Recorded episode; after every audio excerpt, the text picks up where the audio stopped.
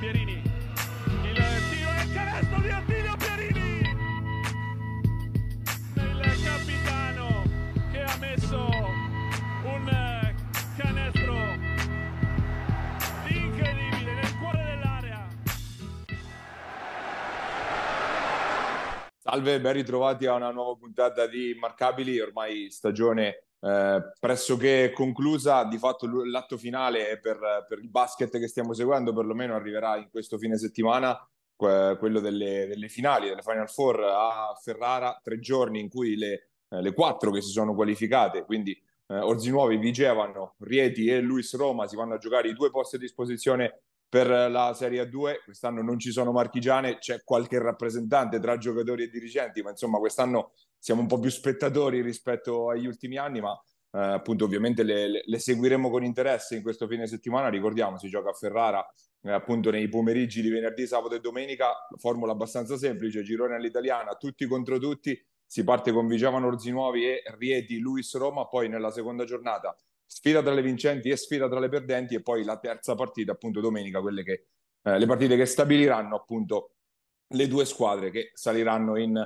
eh, in Serie A2. Ma per quanto ci riguarda, per quanto riguarda il basket marchigiano, sicuramente è stata una settimana bella piena. Eh, no, ovviamente il mercato ancora deve entrare nel vivo, ma per i movimenti di eh, società, tecnici e quant'altro, sicuramente sta, ci, ci, sarà. C'è, ci sarà appunto molto di cui parlare. Partiamo al solito dal vertice, quindi da, dalle due squadre che eh, si sono guadagnate sul campo il diritto di giocare la Bid Elite, quindi Fabriano e Iesi. Per quanto riguarda la Janus, è partita eh, la, la, chiamata alle armi diciamo, della società che eh, ha aperto un po' a sorpresa diciamo, la campagna d'abbonamenti con larghissimo anticipo. Obiettivo ovviamente non è un mistero, quello di cercare di far cassa subito per cercare appunto di eh, raggranellare le risorse necessarie per eh, entrare appunto per iscriversi alla Serie B d'Elite. L'obiettivo è stato targetizzato nei 700 abbonamenti da fare a diciamo la cifra media di 200-220 euro a tagliando vorrebbe dire riuscire a raccogliere 130-140 mila euro e quindi già partire da questo zoccolo per poi costruire tutto il budget intorno. Non semplice perché la data di scadenza, tra virgolette, che si è data alla società è quella del 22 giugno. È, è qua praticamente la prossima settimana 150 tessere sottoscritte nei primissimi giorni, st- strada che sembra molto in salita, Gabri, però sai mai, insomma. L'azionariato popolare si sarebbe chiamato no? in, in altri lidi, ma io trovo sinceramente la, la cosa onesta e sincera e trasparente, nel senso che Ritto Pro ha detto noi certe cifre ormai non le vogliamo spendere più, ma più in maniera più o meno velata secondo me ancora rimasti abbastanza scottati dalla questione A2, eh, che secondo me è quello lo strascico lungo, no? E, e nel Fabrianese purtroppo grosse realtà eh, capaci di supportare in maniera concreta eh, non ci sono più perché sono molto lontani i tempi di Merloni piuttosto che insomma tutto quel, quel comparto lì e quindi giusto provare a rivolgersi al vero. Uh, secondo main sponsor dopo Risto Pro, cioè il botteghino, no? Paglia che, che... Che, poi, che, poi, in realtà si, si, chiede semplicemente di anticipare qualcosa che i tifosi avrebbero fatto più avanti. Esatto, che è una richiesta tutto sommato anche molto plausibile per l'onestà con cui è stata, è stata messa in gioco. Parliamo anche poi un po' di cifre. Tu hai detto 600 abbonamenti a più di 200, a una media di 200, 220, quindi 140, 140 mila euro che dovrebbero rappresentare un 30% eh, percentuale più secondo comunicato della Janus, di, del budget. Quindi facendo due rapidi conti è, è verosimile anche per chi ci segue, no? che magari dice quanto costa fare una B1 una B2. Una B1 come quella che ha fatto l'anno scorso Fabriano, al netto degli aumenti dei parametri, eccetera, costa intorno ai 500-600 mila euro. Euro più euro. Però qua, quando parliamo di questa cifra, cifra complessiva Ogni totale, compless- per certo. tutto, tutto quanto. Traspo- eh, trasferte, tasse gara, eh, tutto, tutto, tutto, tutto. Quindi diciamo che più o meno un budget che la, eh, è inferiore a quello con cui la Poderosa vinse la famosa B1 insomma, di qualche anno 5 fa. 5-6 anni fa. Era un budget inferiore, ma di un 20%, 30% mi sento dire, non tanto di più, per far capire come l'aumento dei parametri e tutto quello che ne consegue incide in maniera pesante su chi non ha giocatori formati nel proprio settore giovanile, argomento che poi tratteremo nella, eh, tra poco quando parleremo di Ancona. E, e quindi devo, che c'è da dire? Devo dire che perlomeno da quel, quello che mi filtra del, del, del, del tifoso fabrianese è stata accolta bene questa cosa qua, è stata accolta come un dobbiamo qualcosa indietro a questa squadra, a questa società e credo che il, il finale straripante di stagione dell'anno scorso sia, sia stato il momento giusto, cioè farla partire ora dopo questo finale sia stata assolutamente no, la scia emotiva corretta, no? E, e, tra virgolette, per fortuna che c'è stata, perché allora, magari un fi- con un finale un po' più incalando, che sarebbe stato, come abbiamo detto sempre, legittimo e perfetto comunque, però non t'accende poi la piazza in quella maniera lì. Tra l'altro, io credo che, come ho detto settimana scorsa, ribadisco, qualora si riesca nell'impresa, non voglio portare sfortuna alla Janus, anzi faccio un grandissimo tifo, sarà molto complicato confermare il gruppo nella sua interezza, specie, ripeto, Papa secondo me avrà delle offerte senza senso da, da, da, da più parti. A proposito di offerte senza senso, ne riparliamo tra un po' sempre anche di questo quando arriviamo agli stranieri di C-Gold, che un pochettino ve l'avevo, ve l'avevo prevista sta cosa qua. E, e quindi Ah, ci sarà poi eventualmente da sciogliere tutto quello che riguarda no, dirigenza, l'aspetto societario, allenatore, eccetera, eccetera. Molto presto per parlare di tutto questo, per ora facciamo tipo perché insomma la Janus possa confermare questa B1, che sia di azionariato popolare, che sia di qualche imprenditore privato, eccetera. Eh, insomma, in bocca al lupo. Non, di, non, ci dilunghiamo troppo su Fabriano questa settimana perché appunto il nostro, tra l'altro il nostro ospite è uno dei degli artefici di questa cavalcata, Gianmarco Gulini, lo sentiremo appunto più tardi e di lui, con lui ovviamente abbiamo parlato anche di questo. Eh, l'altra delle nostre che invece impegnata in, sarà impegnata in Pid Elite, quella sicura perlomeno in questo momento, è la Baschettiesi Academy, dove c'è abbastanza silenzio e abbastanza serenità tutto sommato, tutto sommato perché comunque eh, Coach Ghizzinardi rimane. Sembra eh, sicura la, la riconferma di Merletto e Marulli, che se non sbaglio sono anche sotto contratto, quindi eh, comunque è già un bell'andare come partenza da, da, cui, da, cui, cioè come inizio da cui ripartire la costruzione della squadra. Eh, è, è, stata annunciata la, la dipartita di eh, coach Francioni che appunto lascia, lascia Iesi e parrebbe eh, in, in, procinto di sbarcare a Senigallia sempre con un ruolo legato invece al, al settore giovanile però e, ehm, su Iesi però che ehm, c'è, c'è stata questa voce che ha un po' smosso già da qualche settimana se ne è sentito parlare di una cordata addirittura alternativa a quella che attualmente gestisce appunto il Basket Easy Academy, pronta a sbarcare nel basket che conta. Si è parlato di una, un, un interessamento addirittura per un titolo di A2 direttamente. Sembrerebbe, i rumors parlano della, della famiglia Finel, eh, Fileni pronta a rientrare e addirittura anche Lupo Rossini in, con un ruolo appunto all'interno di questa, di questa cordata. Per adesso è tutto molto fumoso e si sta molto, ai si dice, ne sono usciti diversi mh, articoli, voci, rumors, niente di confermato, però insomma sarebbe abbastanza particolare come cosa direi. Sarebbe una cosa onestamente difficile poi anche da gestire all'interno di una città di sport come sicuramente Iesi e città di basket come sicuramente Iesi. Quindi queste cose qua tu paglia per esperienza diretta a Montegranaro, sai benissimo che solitamente non finiscono bene queste rivalità cittadine, eh, vedi anche insomma eh, non solo la Sutro ma anche Rieti. Eh... In realtà piccole poi è difficile proprio sostenerle economicamente perché il tessuto più di tanto non è, per quanto, ecco, se fosse davvero Fileni, un gruppo di portata nazionale e oltre, chiaro che avrebbe la forza, però poi anche in una città dove a livello di tifo quest'anno, negli ultimi anni ha, ha pagato lo scotto del crollo degli ultimi anni, no, non so quanto potrebbe fare bene da quel punto di vista. No, eh, ripeto, non siamo nella sede e non siamo veramente le persone giuste per giudicare, nel senso che io personalmente della realtà iesina ho, ho, feedback piuttosto, come ti posso dire, marginali, nel senso che conosco poco il tessuto, no? Tralasciando la parte ovviamente ex Aurora Basket Academy che conosciamo molto bene, però ecco, a livello proprio di tessuto sociale, tessuto imprenditoriale, faccio un po' fatica a capire Probabilmente cioè, allora, che, che, lo Iesino abbia le risorse economiche per fare una 2, questo è evidente perché le realtà ci sono sempre state, eh, negli anni, hanno fatto serenamente anche la 1, quando la 1 costava, penso, cifre anche, anche importanti. Quindi che lo Iesino uh, e, e, e, e, Compound e dintorni abbia le capacità economiche per sostenerlo, assolutamente sì.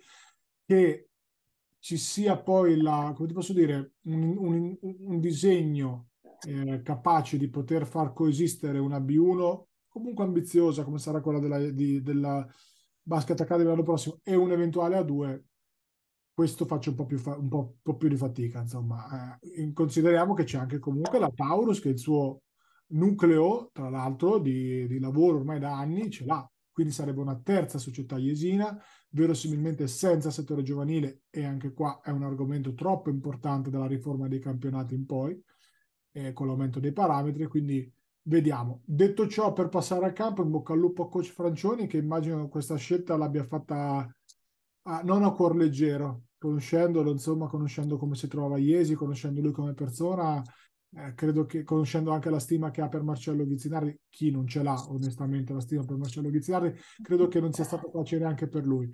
Eh, magari avremo modo di chiederglielo più avanti, insomma, però sembra ecco, in dirittura d'arrivo come responsabile del settore giovanile di, della Golden Gas Senigallia, nella quale si prospetta un terremotone non da poco, no? Paglia, eh, io credo che dal punto di vista della, invece della squadra eh, sarà anche qua importante confermare Varaskin perché il finale di stagione di Varaskin è stato super, dimostrando come sia uno dei migliori lunghi della B. E il problema sarà che quest'anno c'era una compartecipazione di stipendio della, della Sigiaco Piacenza che l'aveva preso, quindi è pesato poco a bilancio per la, per la Basket Academy. Poi è arrivato in corsa, comunque è esatto. uno sforzo che assimili meglio, ovviamente. Assimili meglio, magari ecco, paghi mezzo parametro, dipende dagli accordi tra le società sul buyout. Comunque quest'anno Varaskin probabilmente, anzi se vorranno confermarlo e mi auguro di sì, chiamerà cifre importanti per la categoria e probabilmente anche in un'ottica di riassettamento, diciamo, settimana scorsa dei lunghi, qualche, qualche scelta ci sarà da fare. Però una Basket Yes Academy che secondo me parte nel segno della continuità tecnica e di squadra e questo è sempre un buon inizio, soprattutto ti dà dei vantaggi nel breve, nelle prime giornate, nei primi mesi di campionato. E comunque non c'è nessuna fretta perché siamo a metà giugno e appunto ripartire comunque da una base già importante è un, un buon andare diciamo per, per, la General Contractor sbarcando in uh, interregionale che è quella dove invece c'è, c'è il più traffico diciamo per, per quanto riguarda le nostre Abbiamo accennato di Senigallia. Senigallia dove è una situazione molto nebulosa perché eh, i rumors che vi abbiamo dato la scorsa settimana, ovvero che appunto il GM Ligi sarebbe in uscita per sbarcare a Loreto Pesaro, appunto ha trovato anche conferme, quindi sembrerebbe fatta per questo passaggio che di fatto sguarnisce un po' anche, anche a livello dirigenziale appunto la, la pallacanestro Senigallia che dovrebbe cambiare anche in panchina, quindi comunque le, le, i due riferimenti, quello dirigenziale e quello tecnico della società andranno cambiati e appunto eh, n- non è appunto una, una, cosa, una, cosa, da poco per una realtà come la Golden Gas. Si era parlato anche di un, di un interessamento su, per un ritorno per, di coach Gabrielli che ehm, era, era, appunto, dovrebbe essere in uscita da Teramo, che confermato da Spicchi d'Arancia, se non sbaglio, nelle scorse, nelle scorse ore. Vedremo appunto come si evolve anche questa situazione, Gabri, perché adesso Comunque Senigallia in teoria sarebbe una delle, delle squadre forti, diciamo, del girone marchigiano, però insomma con tutta questa nebbia c'è, da, c'è, un attimo da capire insomma quale sarà la situazione. Rischia di essere poi è un anno zero per la Golden Gas, un anno zero in cui si cambia categoria, per la prima volta si scende dalla, poi da, dalla B1 e si va in B2 in un anno di riforma dei campionati, in un anno in cui non da poco questa cosa, gli stranieri entrano prepotentemente in Serie B in un mercato in cui non c'erano mai stati, eh, perché eh, parliamo di, di, della B che non ha mai avuto stranieri non formati, no? E questo cambia tantissimo.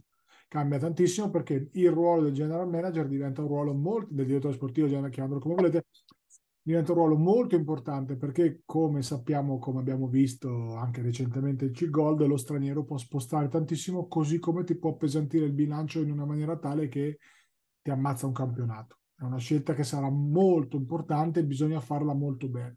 C'è bisogno di competenza, c'è bisogno di conoscenza del mercato. E l'uscita di Ligi, qualora dovesse essere confermata, ad oggi abbiamo una marea di conferme, ma non quella ufficiale comunque apre uno spazio importante, no? Uno spazio importante perché se in panchina dovesse, come sembra, tornare eh, Valli, a cui mancherebbe poi una spalla importante come quella di Ligi, no? Per, per traghettare, portare in porto poi la barca.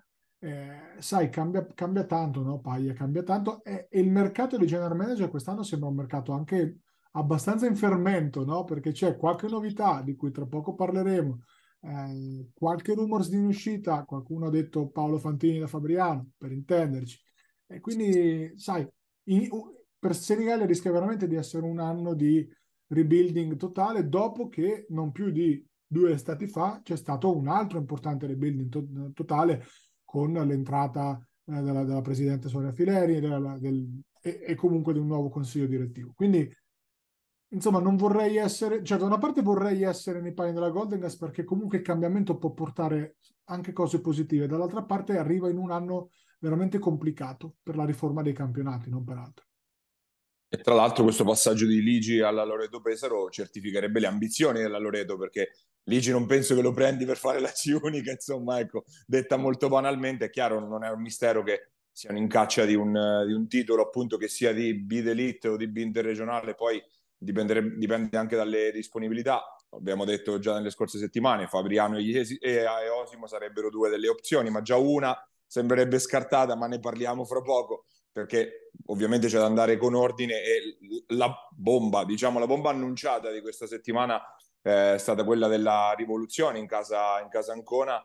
Eh, se ne era parlato un po' tra i rumors dei mesi scorsi, c'era appunto questo disimpegno di Luciano Mosconi, del main sponsor, che poi alla fine ha ufficializzato appunto di lasciare il, il campetto Ancona, il campetto che eh, a questo punto passa la palla, diciamo, la lascia alla, al Cap Stamura, Stamura che farà quindi la B interregionale con una squadra che dovrebbe essere composta in larga parte da ragazzi di casa. Poi bisogna vedere cosa vuol dire ragazzi di casa, se i soli under 19 o se comunque, come penso sia probabile, inserendo qualche, eh, qualche senior de- della, diciamo della galassia o che è uscito dalle giovanili Ancona o che sia anconetano. Quindi comunque una squadra che ehm, pensi un po' adesso a collegarsi con quella che era due anni fa, se vogliamo, tra virgolette, come, come idea generale. È chiaro che non avrà quel, quel livello tecnico, ma come concetto di, di, di doricità, tra virgolette, potrebbe, potrebbe collegarsi idealmente a quello. Il campetto invece non dovrebbe sparire, dovrebbe riposizionarsi in Serie D dove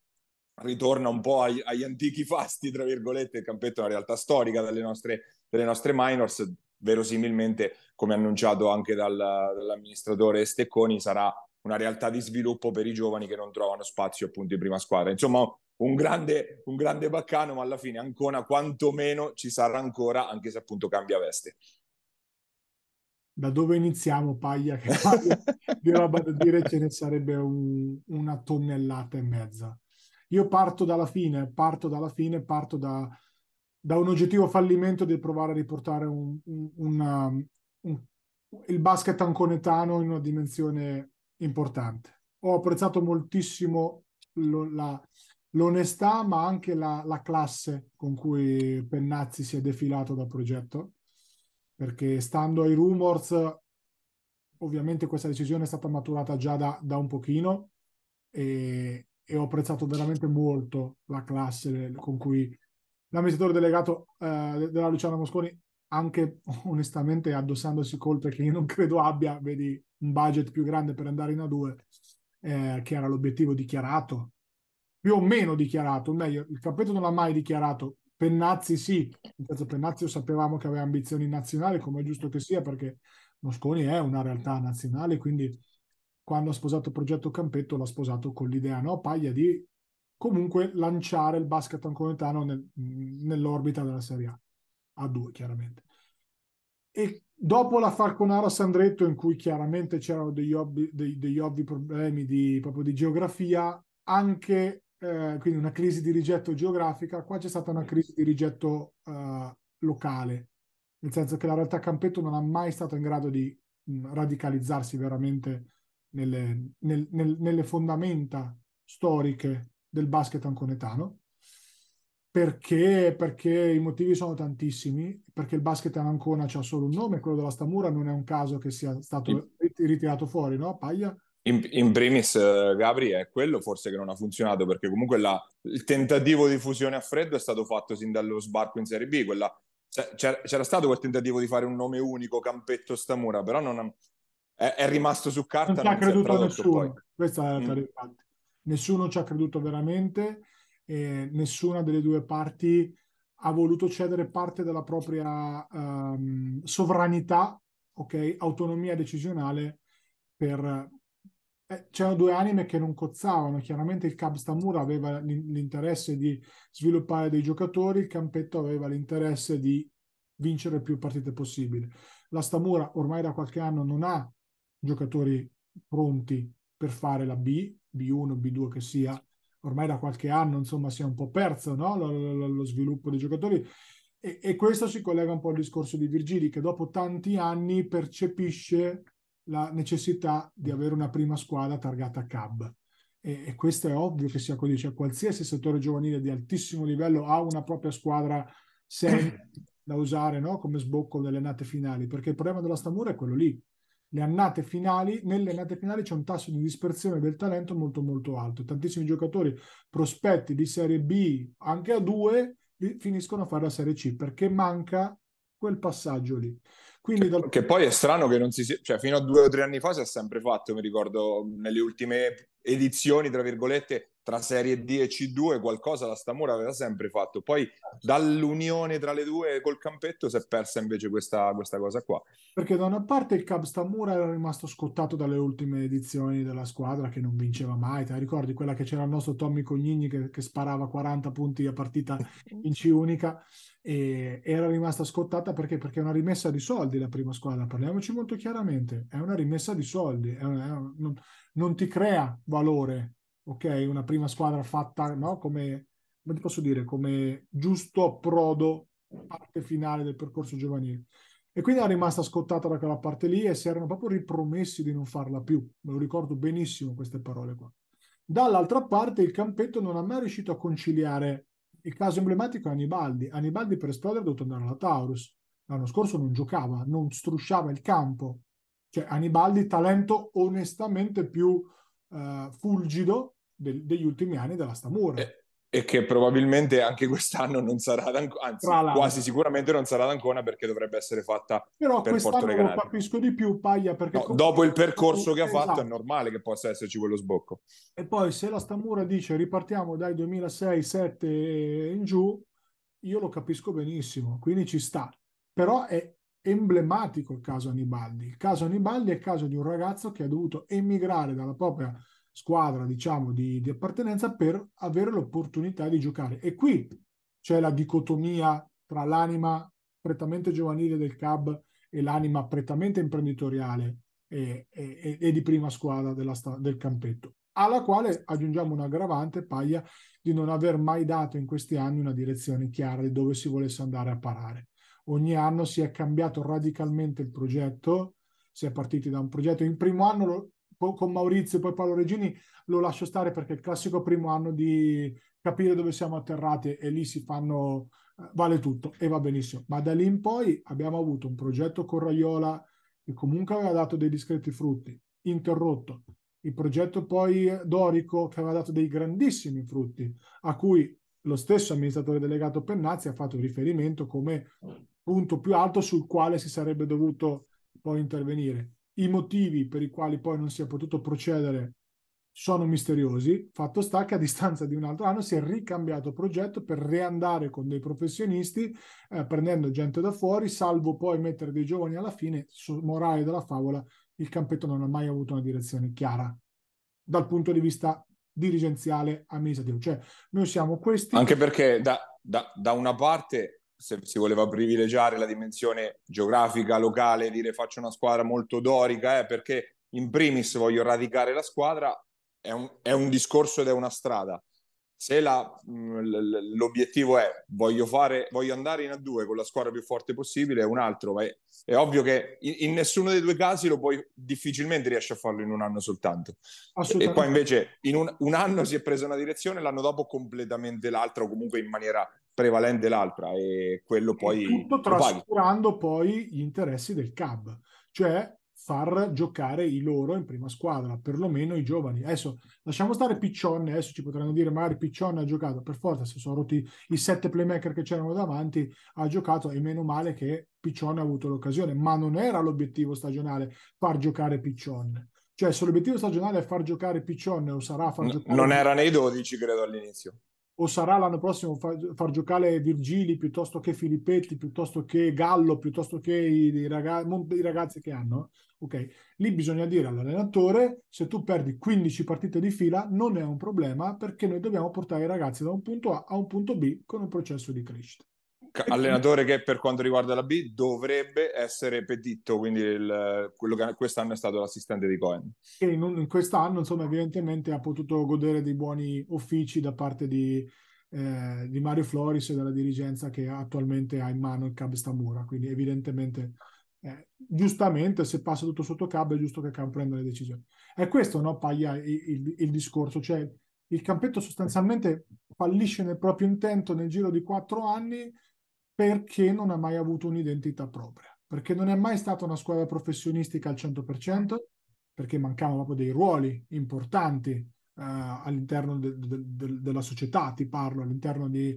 Eh, come dico, quest'anno ha finito senza direttore sportivo, una squadra che vuole ambire comunque a, a mantenere la B1 fa fatica senza direttore sportivo, non sostituito dall'inizio dell'anno. Per dirne una, abbiamo visto l'importanza del direttore sportivo eh, no, non da poco anche da, da, da altri esempi, no? eh, per fare degli esempi proprio per parlare di, di, cose, di cose facili. Quindi in tutto questo abbiamo un'anima, abbiamo uno sponsor, un main sponsor che spinge per la 2, dall'altra parte un settore giovanile che non si sente la, il, il, serbatoio della prima squadra perché non giocano i giovani e il progetto tecnico è andato una volta di qua, una volta di là, una volta di qua. Il tutto senza avere figure dirigenziali poi che abbiano avuto modo di lavorare con continuità. Vedi Vacirca, durato un anno, poi è emigrato fuori, adesso è nato a Milano, in bocca al lupo a proposito di Gianmaria, che so che ci ascolta spesso. Quando è così, Paglia onestamente si fa... Ma alla fine è anche lo stesso Chiodoni, che alla fine dobbiamo, cioè, c'è stato per un anno e poi via anche lui. Quindi. Tra l'altro, quindi non, ogni volta una barca che onestamente non ha avuto mai timonieri, quando non si tiene forte la barra dritta, questo succede. Io credo che la Stamura avrà la forza se non, se non altro di fare questo, cioè di tenere la barra dritta. Questo sono sicuro che lo faranno conoscendo gli interpreti, conoscendo eh, pur marginalmente Gabriele Virgili, ma conoscendo molto bene il direttivo della Stamura. Io sono sicuro che per un due tre anni la barra verrà tenuta dritta. Poi quello che verrà fuori non possiamo saperlo, speriamo il meglio chiaramente. Però se non altro, se non altro al di là delle, delle operazioni di marketing, rispolverare il brand Stamura che farà stropicciare gli occhi a tanti, ma creerà polemiche a tanti altri, sono sicuro di questo. Già me l'immagino, i nostalgici della vera Stamura, questa non è, cioè, già me l'immagino le mille polemiche che, che, che, che ci saranno su Parosini. Tutto il mondo è paese su questo. Esatto, ma se non altro, adesso il progetto è chiaro, cioè prima squadra come sviluppo, punto finale di sviluppo dei nostri giovani. Se, se la Stamura avrà la forza di fare questo, di dare tempo appetito a chiunque sia, di perdere 20 partite, 10 partite, 12 partite, 15 partite in un anno non è un problema a patto che giochino i ragazzi, allora tra 3 o 4 5 anni la Stamura tornerà a cogliere i frutti del proprio lavoro giovanile. Ok, allora questo avrà un senso, altrimenti saremo qui tra uno o due anni a parlare di, eh, di, di un ennesimo progetto fallito. Io mi auguro che la Stamura abbia la forza, abbia soprattutto il coraggio di prendersi i suoi tempi. Questo è un progetto che non può durare uno, due o tre anni. Questo è un progetto che deve durare 5, 6, 7, 8 per poter dare qualcosa. E io mi auguro che ci sia la forza di farlo. Appunto, vedremo quali saranno le primissime mosse del, della neonata, anzi della rinata Stamura nelle prossime settimane. Tra, eh, tra le altre del campionato di B interregionale, il primo squillo l'ha, l'ha fatto anche la, la Leimatelica, che ha confermato eh, coach Tony Trullo. Non è che ci fossero particolari dubbi, però appunto alla fine è stato messo nero su bianco, tra ovviamente ora iniziano le riflessioni in primis sul budget e poi appunto su, eh, sulle varie riconferme, sarà sicuramente una squadra per stessa ammissione di coach Trullo che eh, appunto punterà a lottare per il vertice, quindi per provare a, a ritornarci o ad andarci comunque in, in Bid Elite, è saltato fuori il, il nome di Vico, che sarebbe un colpaccio mica da ridere, perché poi ricordiamo, Vico eh, spo- non so se fidanzato o sposato comunque con una ragazza di Tolentino, quindi sarebbe comunque un ritorno, tra virgolette, in zona per lui, e quindi anche su questo prova a far leva eh, la Alley, e poi però ci sono anche tante novità dalle, dalle altre appunto della B interregionale. Eh, Porto Recanati, come abbiamo detto, dovrebbe aver chiuso con Edo Anibaldi, ha completato lo staff tecnico con eh, l'inserimento di ehm, mi sfugge il nome Gabri, dammi una mano. Luca Sargentoni, mio amico. Sargentoni, scusa, Ciao. esatto. Che completa appunto lo staff di coach Scalabroni. Sembrerebbe orientata alla riconferma di, eh, di Gamaso appunto come, come nel ruolo di centro, ma sugli stranieri si stanno scatenando delle aste terrificanti, si parlano di cifre superiori ai 30.000 euro per i, per i top appunto di top di gamma visti in C-Gold si parla appunto di, di Gamaso in questi termini, ma passando a Osimo, che invece sembrerebbe orientata alla fine eh, co- come ce lo immaginavamo, diciamo tra virgolette, a farla poi la B interregionale, appunto che non dovrebbe riuscire a trattenere Suppi proprio anche in quest'ottica, che il, le cifre stanno esplodendo completamente. Io ve lo dissi finita, anzi nemmeno credo fosse metà anno. Occhio alle cifre dei stranieri dell'anno prossimo perché raggiungeranno dei picchi mai visti mai visti. Si parla di 38 per uh, Rodriguez Suppi. Se non sono 38, sono 32, cambia poco. Ma tanto sono quelle robe lì. No, ma se andiamo sopra i 30, cioè robe ma mai viste questi per livelli per giocatori. Per fare, per fare un esempio, Stanic quest'anno guadagnava quelle cifre lì, forse con i bonus, tutto, ma qualcosa a meno. Stanic, eh? MVP a mani basse del campionato di Serie B. Stanic, 5 cambiati, 6, 8, 10, 15 cambiati vinti, non lo so però sono esplose ma io non immaginavo che andava a finire così perché, perché c'è la convinzione che lo straniero forte sia un crack. Io su questo ho dei dubbi, nel senso che su, con Paglia so che la pensiamo in maniera diversa.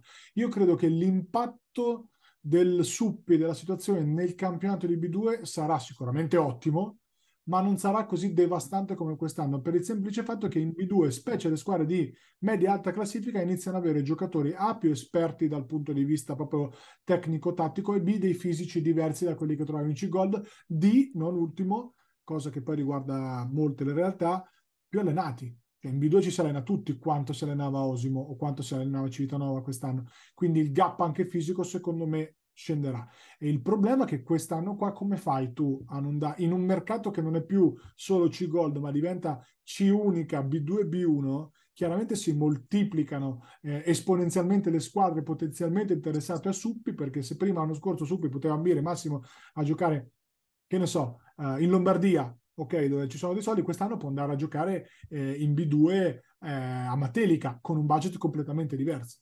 Ecco che secondo me da lì è esploso un mercato degli stranieri e secondo me fanno bene quelle società che aspettano e fanno bene quelle società che cercano di riconfermare i propri subito perché, perché secondo me più si aspetta più si alzano i, i, i cachet de, de, degli stranieri. Su questo sono convinto, ma per ora le voci carriera non mi stanno dando ragione. Su Osimo Paglia, onestamente, grossi dubbi noi non li abbiamo mai avuti, ve l'abbiamo sempre detto, non li abbiamo mai avuti. Perché... perché... perché, è un giochino che abbiamo visto talmente tante volte che ormai... Abbiamo visto tanto e onestamente ti devo dire che io sono anche contento che la pallacanestro ad Osimo sopravviva, poi che si chiami Robur, si chiami Auximum, si chiami Vigor, a me mi cambia niente. Sono contento che Osimo eh, rimanga e, e, li voglio vedere. Ecco, il problema qual è?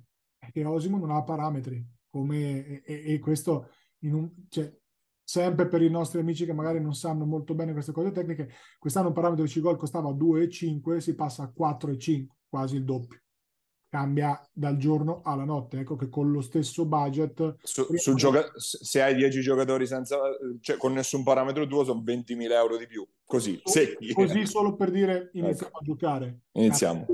Ecco l'importanza del settore giovanile di cui parlavamo prima, ecco l'importanza per, per, tutti quanti di avere qualcosa di proprio. In questo Iesi un po' di vantaggio ce l'ha perché secondo me può richiamare un botto di gente in un eventuale B2 a completare, no? Ecco, non, di, non scomodo già che, ma già tenere Valentini, che secondo me è un ottimo giocatore, uno che la B2 la può fare serenamente, la B1 scusa, la può fare da cambio abbastanza tranquillamente, quelli sono 7.500 se non ricordo male i, i parametri. Quindi capite un pochettino di che cifre stiamo parlando, ecco perché tutti piangono giustamente perché dopo, aver, dopo quello, che, quello che ho detto un paio di settimane fa, l'unica contenta è la federazione. Abbiamo tutti i campionati vinti, siamo tutti contenti, poi dopo però ci sono i presidenti e general manager che finita l'euforia quando si posano i coriandoli dicono ok adesso che facciamo perché i, i costi sono veramente esponenzialmente più alti. Poi adesso c'è anche la cosa, per fortuna ho visto che l'ufficiale di le statistiche non dovrebbero essere in capo alle società, ma dovrebbero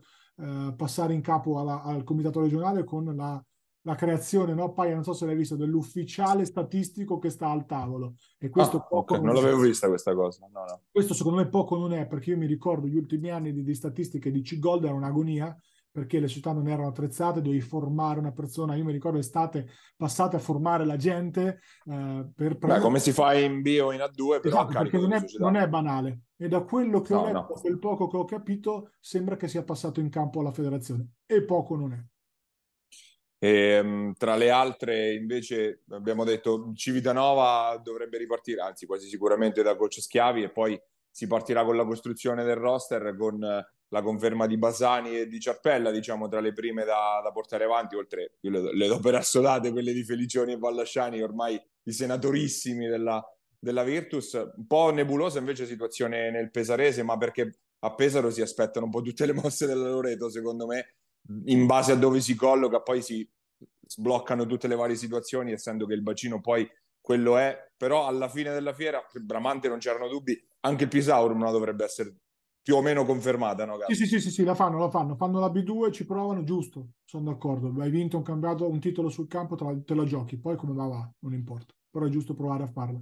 Quindi vediamo. Co- Sarà complicato anche qua perché, ripeto, il solito discorso, gli spazi ne hanno pochi e di, di parametri non ne hanno. Quindi complicato. Però vediamo che squadra fanno più silenziosa la situazione ovviamente in Serie C perché si aspetta quello che succede ai piani superiori, quella che si è mossa in maniera più importante la Sudor Montegranaro che ha ufficializzato eh, Nicola Temperini nel ruolo di direttore sportivo e dovrebbe essere fatta per coach Sandro Castorina che quindi ritorna al basket maschile. Dopo diversi anni, aveva eh, allenato la Basket Girls Ancona ultime, negli ultimi anni, era stato se non sbaglio esonerato a metà stagione quest'anno, ma il femminile non lo seguo tanto, quindi non vorrei dire imprecisioni. E quindi il nuovo progetto come abbiamo annunciato è Montegranaro che ripartirà sicuramente da una valorizzazione degli under 19 che comunque è un gruppo abbastanza diciamo discreto che è giusto provare a lanciare in campo in questo campionato. E sicuramente ci saranno 4-5 senior sicuramente uno straniero e mi immagino Lupetti sarà il faro un po' di questo, di questo nuovo progetto però insomma si, si riparte con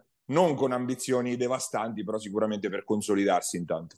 Ma certo, ma perché comunque, innanzitutto a me mi gasa tantissimo Nick The Quick Temperini dietro la scrivania, sta roba mi gasa da morire, quindi non so perché, ma mi gasa tantissimo. Sono contento, in bocca al lupo a, a Nick che secondo me tirerà troverà il modo di tirare anche da dietro la scrivania sicuramente qualcosa. Lo faranno allenare pure sì, un volta. pallone gli arriva un pallone gli arriva in un modo o nell'altro. Dall'altra anche parte... perché sarebbe forse il migliore se va ad allenarsi tuttora. Probabilmente. Dall'altra parte sono anche curioso da una parte perché Sandro è un po' che è fuori dai radar di, di, di, un certo tipo di campionato senior maschile, però sono contento per Sandro anche perché è stato il mio primo con Marzigliani a farmi il corso, quindi ormai non so quanti secoli fa, però sono contento, lo voglio vedere e se, se dovesse essere confermato sono contento anche di questo. Per la Sutor il, il giudizio è quello della settimana scorsa, il progetto sulla carta ha tutto per essere finalmente un progetto sostenibile, vediamo quanto dura. Bocca al lupissimo, perché, anzi al lupetti, in bocca al lupetti, esatto. L'altra di squadra che si sta muovendo è Recanati, ma non ci sono state grosse novità di sorta. Coach sarà Luca Di Chiara. I, le, le, prime mosse in ingresso dovrebbero essere quella di Gurini in arrivo da Porto Recanati e appunto di Clementoni che invece ritorna dalla Lombardia e con Andreani e Paiola comunque fa un quartetto di esterni mica male per il campionato di C unica. Sotto canestro ancora molte molte nebbie, si è parlato di Katakovic in arrivo per eh, puntellarlo, sicuramente non con il ruolo magari di eh, prima punta, però per dare una mano alle, alle, rotazioni. Le altre tutte più o meno ferme, anche perché appunto con eh, i, piani superiori che ancora si devono sistemare, ovviamente come, come, ogni estate, poi i movimenti saranno a cascata, soprattutto per le squadre che appunto hanno meno, eh, minori ambizioni. Eh, chiudiamo quindi la nostra, la nostra lunga digressione questa settimana davvero davvero ricca con invece l'intervista eh, di questa settimana ve l'abbiamo già annunciato, uno dei protagonisti della cavalcata della Risto Pro Fabriano, Gianmarco Gulini. Andiamo ad ascoltarlo.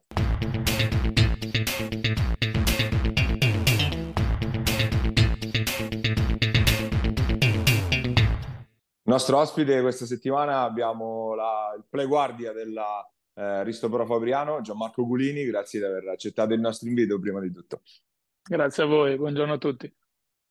Beccato proprio alla partenza, vigilia di rientro, insomma per, per Gianmarco, esatto. appunto la, la, stagione finita. Ai box, è fermato esatto. ai box. stagione finita appunto da, da, una settimana, siamo anche alla, alla vigilia delle, delle finali che assegneranno poi i due posti effettivamente per la Serie 2 voi ci siete andati a un soffio alla fine da queste, da queste Final Four. Eh, resta più, diciamo, l'amore in bocca per esserci andati così vicini oppure comunque la felicità per la splendida stagione che avete fatto? Allora, assolutamente, guarda, ti parlo da, da quello che c'è dentro il campo, perché ovviamente da fuori dal campo puoi chiedere a chiunque, ma chi, chiunque ti risponderà che va benissimo dove siamo arrivati, abbiamo già fatto troppo fino a dove siamo arrivati, siamo stati eroici, quello che vuoi, hanno usato tanti termini e sono d'accordo con loro, però eh, ti devo dire che da dentro il campo arrivare a gara 5, perderla di 2, rischiare di vincerla a un secondo, a un secondo dalla fine, il rammarico è tanto e sì, non è bello, ecco, arrivati lì, eh, ecco, ci credevamo, ci, ci, abbiamo creduto per tutto il percorso e quindi, ecco, arrivati lì era bello comunque continuare e giocarsi pure le finali a Ferrara. Eh, appunto, come abbiamo detto, avete fatto un, un, percorso strepitoso, più forti degli infortuni e problemi vari, siete arrivati appunto fino a, a praticamente mezzo passo dalle, dalle finali tu hai vissuto anche già la, la, la, cavalcata di due anni fa, quella che invece aveva portato effettivamente la Janus in Serie A2, più esaltante quella o questa? Beh, allora, il, il, primo anno a Fabriano sicuramente non me lo sarei mai aspettato un anno così ed è stato un anno super, però eh, caratterizzato anche dal fatto che il campionato col Covid, senza pubblico, tra Paraguerrieri e Cerreto, comunque devo dire che se devo scegliere uno dei due anni scelgo quello di quest'anno perché veramente è stata un'annata che credo non mi dimenticherò mai e credo, credo spero, spero vivamente che possa, possa pur uh, far scattare in, in, chi di dovere quel qualcosa per uh, far sì che Basket Fabriano e la piazza, eh, la piazza di Fabriano non, non scompaia da, da questi livelli, ecco, perché non si merita solo questi livelli, ma si merita anche di più probabilmente. Quindi speriamo, speriamo bene. Poi ovviamente in questa squadra sicuramente c'è molto di più del tuo di impatto, soprattutto negli ultimi mesi si è veramente cresciuto in maniera eh, esponenziale, soprattutto veramente negli ultimi due o tre mesi, solo a causa, ovviamente lo spazio che si è creato per gli infortuni sì. sicuramente ha aiutato, però su cosa hai lavorato quest'anno? In cosa ti senti più migliorato in questo percorso finale, magari?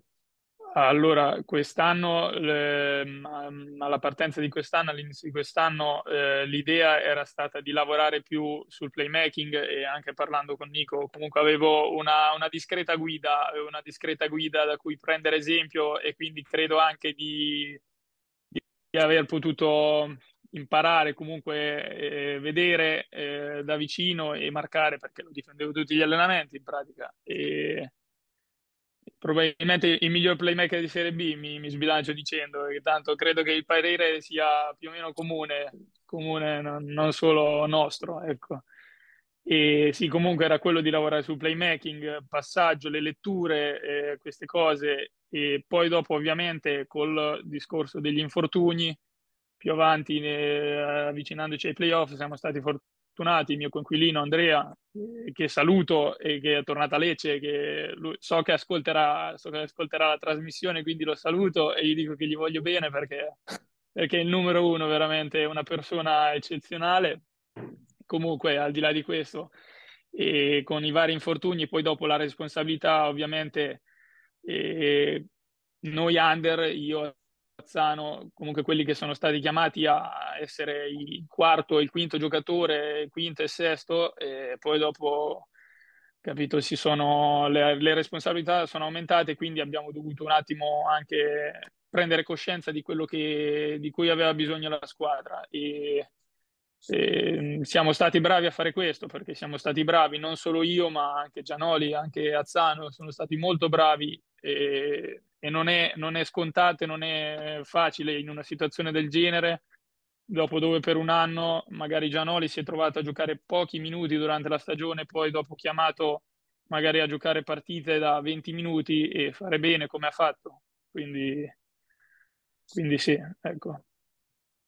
Eh, appunto nei, nei, giorni scorsi, la, ricollegandoci appunto al, anche all'appello che hai fatto appunto alla, a, chi, a chi di dovere, insomma, per poter dare una mano per proseguirla questa, questa esperienza la società ha chiamato un po' a raccolta il tifo con, tramite la, la, la, anticipando la campagna abbonamenti. Che, che, aria si sente da quel punto di vista in città, visto che appunto ancora ci sei per qualche ora, però che, sì, che sensazioni ci sono da quel punto di vista? Ecco.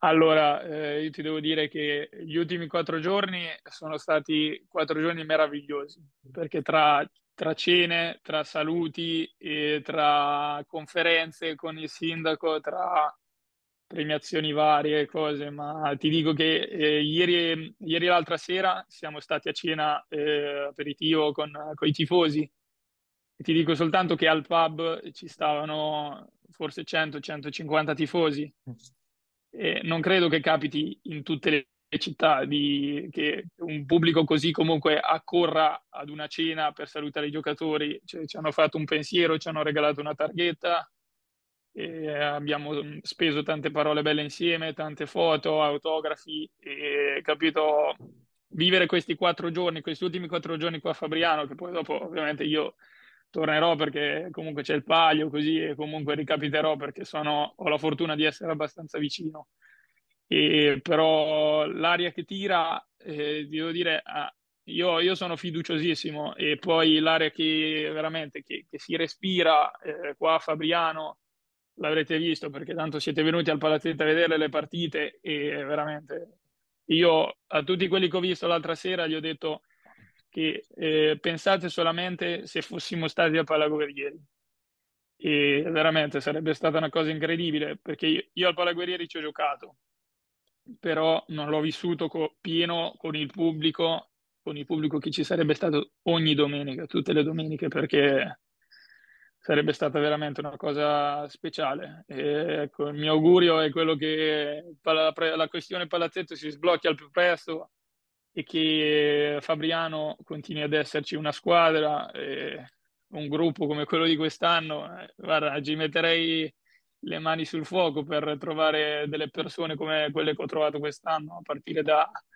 dal coach, da Dani, eh, arrivare a Carlo Eutizi che, che, portava, che ci portava agli allenamenti. Ecco. Quindi veramente tutte... Ecco, speriamo bene, speriamo bene. Sono fiducioso però, ecco, l'aria, l'aria che vedo e le facce che vedo sono, mi, mi imprimono fiducia. Gabri. Io faccio un salto indietro al tuo reclutamento eh, voglio conoscere la storia del tuo reclutamento che se non sbaglio è stato fatto dal tuo attuale allenatore, ma potrei dire una cavolata, Daniele Agnello. Voglio capire sì, eh. come è nata questa cosa qua, come è successo e come è possibile che, che, la VL si sia fatta scappare comunque un giocatore di serie B, B1, B2 che sia, cambia poco. Allora, ehm, l'anno, allora, non mi ricordo che anno era, però ormai sono tre anni fa, perché tre anni fa sono arrivato a Fabriano, quindi l'estate eh, di tre anni fa, e, ehm, io ero in una situazione un po', già era iniziato il Covid se non sbaglio, e stava agli inizi, e io ero in una situazione di limbo, non, veramente non, non sapevo cosa avrei fatto l'anno dopo, perché avevo appena finito eh, l'anno avevamo fatto l'Under 18, la Next Gen, eh, poi avevo fatto il doppio tesseramento con Loreto e ehm, non avevo giocato nemmeno tanto perché avevo giocato poco, avevo giocato, quindi non avevo nemmeno minuti nelle mani e non avevo veramente idea di quello che avrei potuto fare l'anno dopo e quindi parlando con mio padre ci siamo un attimo guardati intorno, e, ci siamo un attimo guardati intorno per capire un attimo le realtà che si potevano presentare. e mi era stato offerto da Mancini, da Fabio, eh, di, di, rimanere a Loreto e, e, e, addirittura mi era stato pure eh, proposto da Surico, eh, allenatore del Pisarum, di eh, fare la C-Gol con loro. Però avevamo già messo in questione questa, il discorso Fabriano, che, che siamo stati noi a cercarlo diciamo, tramite, tramite l'allenatore Emanuele Borsella di Urbania. Abbiamo, ci siamo messi in contatto con Davide Cola, che era l'attuale, pre, che era il, al tempo, era, tre anni fa, era presidente della Basket Academy dei Bad Boys.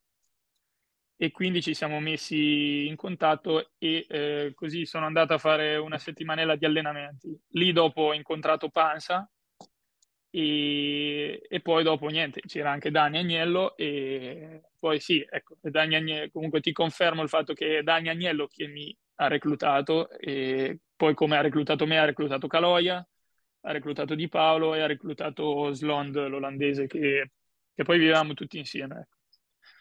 E quindi sì, in quel momento, in quell'estate era un po' un periodo di limbo e venivo da da due anni difficili, da due anni in cui non avevo praticamente mai giocato, perché dire che avevo giocato eh, mi sembra un'esagerazione. Io ho stretto molta amicizia a Pesaro, per carità, io voglio bene a tutti e non, non critico il lavoro di nessuno, però ecco, sono stati due anni difficili per me e penso che chiunque altro nella mia, nella mia posizione, nella mia situazione, avrebbe smesso di giocare o avrebbe abbandonato comunque l'idea di poter, poter fare del basket la sua carriera, poter fare del basket il suo lavoro. Ecco. Il cartellino adesso è di Fabriano, no? L'ha comprato proprio. Cartell... Sì, sì, sì, il cartellino è di Fabriano perché comunque e, eh, anche per questo ho capito subito la serietà della società certo. perché quando ci siamo messi in contatto, io a Pesaro sono stato quattro anni in prestito, sono stato il cartellino è sempre stato di Urbania. Poi, quando mi sono messo in contatto con Fabriano, Davide Cola mi ha detto: Allora, noi il cartellino o lo compriamo o niente, del prestito non ce ne facciamo niente. Quindi, o il cartellino diventa nostro oppure. E quindi già da lì capisci che c'è un interessamento già da subito, e quindi ecco sì. Senti, adesso diventi grande perché lo status di under è finito, eh, diventi sì. ufficialmente un, senior e, e avrai un mercato in, in, un anno importante come quello della riforma. Che cosa ti aspetti da questa sessione di mercato al di là di quello che poi, ovvio, immagino che tu voglia rimanere a Fabriano, è normale che sia così, però che cosa ti aspetti da questa sessione di mercato? Allora, eh, l'altra volta, l'altra sera ne parlavo con Nico, ne parlavo con Nico Stanic, eh, eh, perché ovviamente non posso fare a meno di farmi consigliare perché so che, che è una, una buonissima guida. Ne parlavamo e dicevamo che tanto fino alla settimana delle finali a Ferrara eh, il mercato più o meno starà fermo, perché tanto poi dopo lì si rivedono tutti gli allenatori e si iniziano a costruire le squadre, diciamo. Poi dopo è molto da valutare anche, credo, la situazione eh, di cessioni della Serie B1, del titolo di B1, eh, iscrizione al campionato di C piuttosto che quello di B. E sicuramente per me il prossimo anno è un anno molto importante, probabilmente molto più di quest'anno perché visto eh, quello che ho fatto vedere diciamo, nel, nell'ultimo periodo, poi il prossimo anno sarà sicuro un anno che, eh, a cui sarò un po' sotto i riflettori, diciamo, e quindi dovrò confermare quello che eh, ho fatto per quest'ultima parte di stagione per capire se comunque ecco, il, posso ah, ottenere anche un quintetto. Certo, certo. Esatto, esatto. Se posso ottenere un quintetto magari anche da titolare o no e comunque anche con Nico valutavamo l'idea che, che non è da scartare del fatto che ci siano squadre di B interregionale, di B2, che ti potrebbero dare 35 minuti di media quintetto titolare e quindi di capire se è quello che ti fa crescere oppure, oppure magari fare un'annata come quest'anno, comunque con responsabilità, minuti importanti come cambio di Nico e qua Fabriano e, e dimostrare però, dimostrare di, di, poterci stare e poi per un anno dopo, eh, capito, puntare certo. anche a un quintetto, ecco. Tu nel dubbio... Quindi sta, Stanic è il tuo procuratore in pratica, è diventato. sì, sì, sì, sì, sì. sì, sì. Nel dubbio dai diretta pure se ti dici di buttarti col deltaplano. Perché... Ah, guarda, ah, così, a occhi, a occhi chiusi, va, metto le mani sugli occhi e vado. Senti, invece parliamo un po' di, di, di, di campo, insomma, ti abbiamo visto, specie nel finale di stagione, eh, correggere un po'. Noi ti abbiamo visto l'anno scorso sul campo con un contesto completamente diverso, venivi da una stagione oggettivamente sfortunata e l'hai finita con noi nella, nella, nel modo più atroce, perdendo l'ultima partita sul campo, insomma, però eh, e, e, quindi il contesto intorno chiaramente ha fatto la differenza. Un conto è volare sull'area dell'entusiasmo, un conto è dover essere un giocatore di rottura che arriva a fine stagione per provare a dare una mano. Quindi questa è la dovuta premessa. Detto ciò, quest'anno ti abbiamo visto comunque sia eh, eh, migliorare quelle che sono le tue lacune che io spesso tendo, ho anche detto personalmente più volte, eh, la, il finire al ferro, il quando finire al ferro, quando fare arresto e tiro, eh, la fiducia con cui ti abbiamo visto comunque prendere dei tiri importanti a tre, poi magari sbagliarli o in alcune partite metterne anche tanti e vincere. Ti abbiamo visto veramente fare dei cambiamenti importanti, specie negli ultimi, negli ultimi due mesi, nella lettura degli spazi creati dal pick and roll di Stanic, eccetera, eccetera. Quali sono state, e, e soprattutto questa roba qua l'abbiamo vista fare in un tempo molto compresso, cioè c'è stato un Gulini, diciamo in un certo modo per gran parte dell'anno, poi un picco verso l'alto abbastanza importante, questo si è visto dal campo. Eh, che cosa c'è stato, oltre alla presa di coscienza eh, che dovevi fare così o se no non si vincevano le partite, in quel periodo lì e in che cosa ti senti di aver migliorato? Sotto la guida del sommo Stanic, questo alziamo le mani. Esatto, e ripeto che comunque giocare con, con, Nico, nel senso, non dico che ti faciliti le cose, ma ecco, faciliti. ti rende... Ma ti facilitano le cose. Esatto, esatto, esatto, cioè nel senso ti rende il lavoro molto, molto più semplice perché comunque dal pick and roll credo che abbia messo in difficoltà tutta la Serie B, eh, vedi la serie con Roseto che non, non, credo che onestamente ci abbiano capito poco sul pick and roll di Nico. E comunque poi dopo è tutta una questione di sapersi muovere negli spazi, farsi trovare pronto e comunque quando, quando ti trovi in un periodo così con parecchi infortunati e, eh, sì, cioè, voi avete detto in un periodo molto compresso ho dovuto cambiare, ma era, era, era doveroso, ecco, ehm, per forza era di cose e, e quindi sì, eh, mi sento migliorato, ci sono troppe, troppe, tantissime, non ve le sto nemmeno elencare le cose in cui dovrò migliorare perché già da domani dovrò iniziare a lavorare sul tiro, sul palleggio dovrò continuare a lavorare, sul fisico, ehm, su qualsiasi cosa, per, perché poi mi hanno battezzato parecchie volte, anche questa, questa serie con la Luis, mi hanno sfidato e molte volte sono state più le volte in cui non li ho puniti che le volte che li ho puniti, però mi sento soddisfatto del, del, della crescita che ho avuto perché eh, crescita l'ho avuta e, e, e, niente, comunque, ecco, giocare con Nico eh, te le semplifica molto le cose, quindi dopo credo che stia nel, nell'intelligenza, nella capacità del giocatore di, di, sapersi far trovare pronto al momento giusto, di, di, fare il taglio giusto, di andare a rimbalzo nel momento giusto, di tornare in difesa anziché andare a rimbalzo in un momento de- specifico. E, e sì, comunque, ecco. Senti, tra le tante doti che hai, eh, c'è quella di essere, oltre ad avere sempre la faccia giusta, eh, c'è quella di lavorare tanto. Questo da sempre. Sì, sì, sì, no, assolutamente, assolutamente, quello sicuro. E Voglio sapere che il una... piano di lavoro dell'estate, prima che... Eh, il mio piano di lavoro... Allora, ti dico quello dell'anno scorso, eh, quello dell'anno che probabilmente sarà molto verosimilmente quello di quest'anno.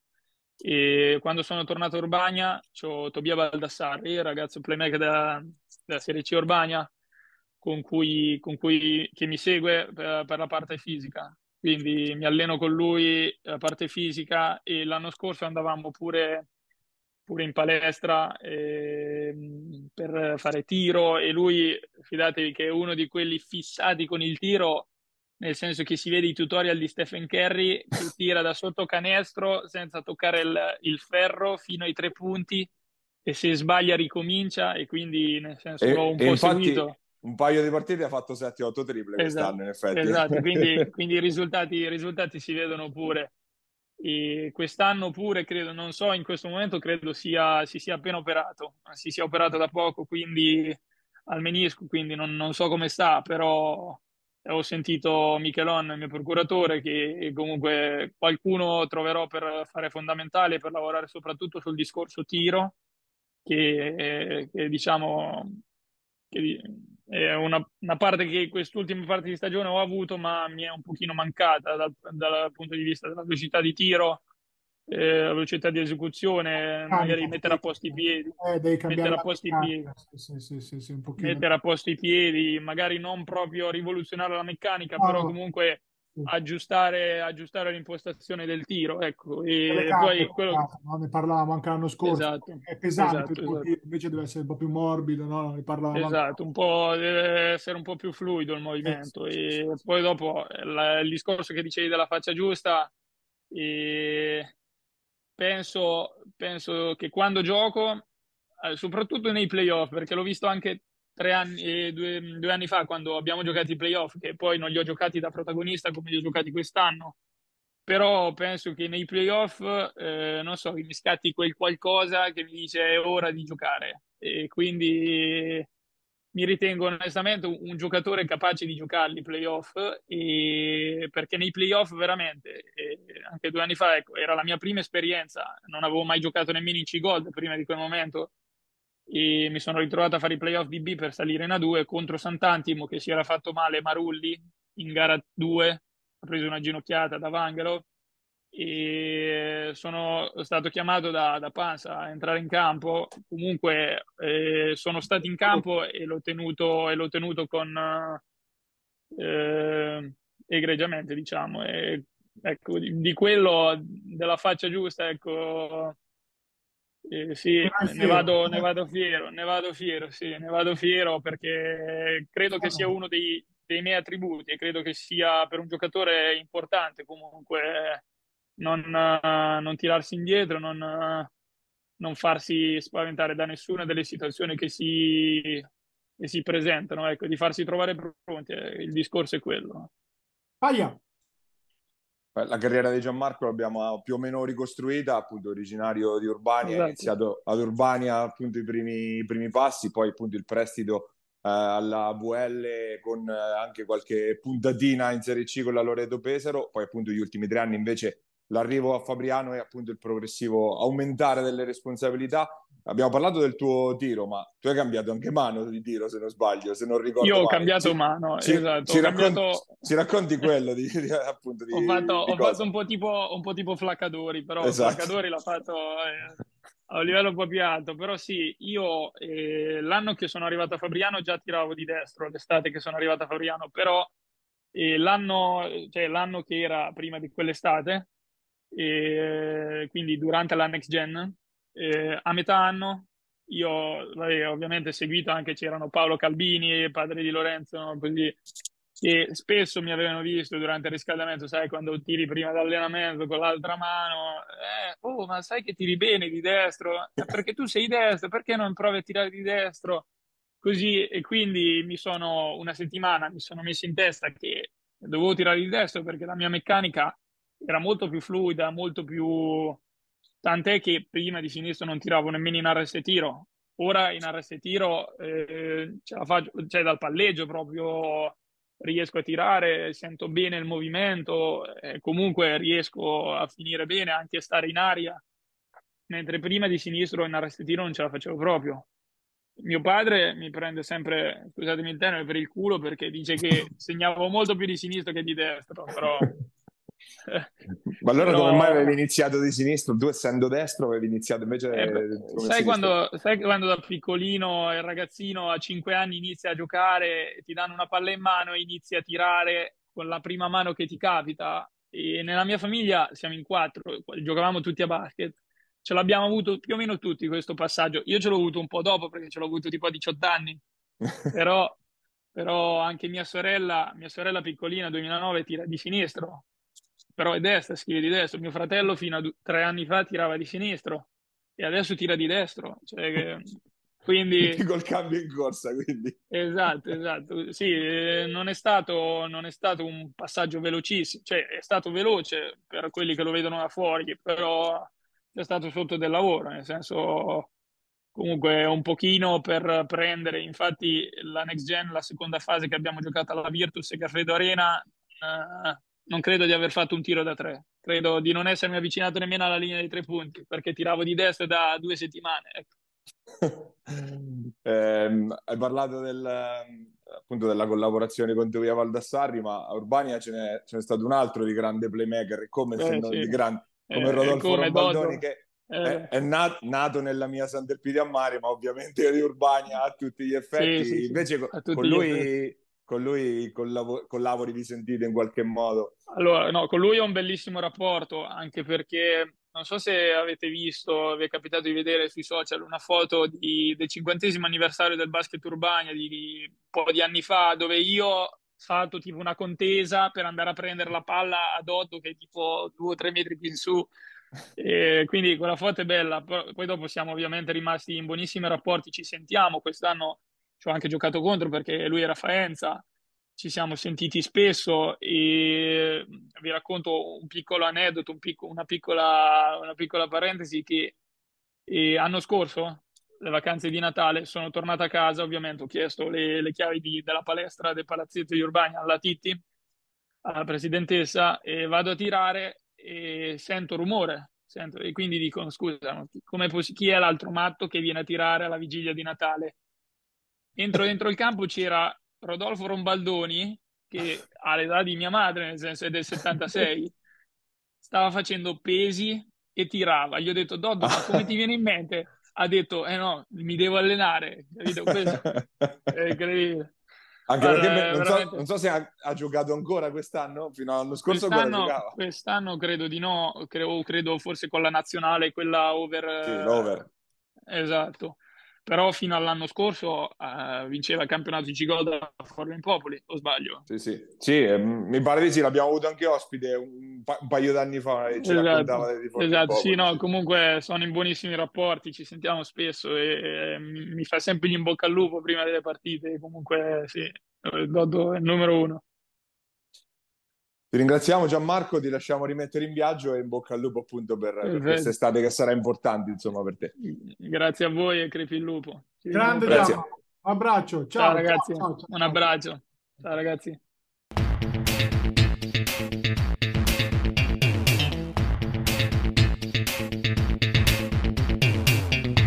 Ed era Gianmarco Ogulini, playguardia della Janus Fabriano. Noi siamo arrivati in conclusione anche a questa puntata di Immarcabili. Se ci state guardando, siamo al canale 75 del Digitale Terrestre su FMTV o su YouTube al nostro canale Immarcabili TV, dove trovate anche tutto eh, l'archivio delle puntate precedenti, eh, la versione podcast al solito su Spotify o su Apple Podcast. Un ringraziamento a Basket Marchi, a Giuseppe Contigiani che ci ospita sulle sue piattaforme e l'appuntamento, come solito, anche la prossima settimana qua su Immarcabili. Pierini, il tiro il canestro di Attila!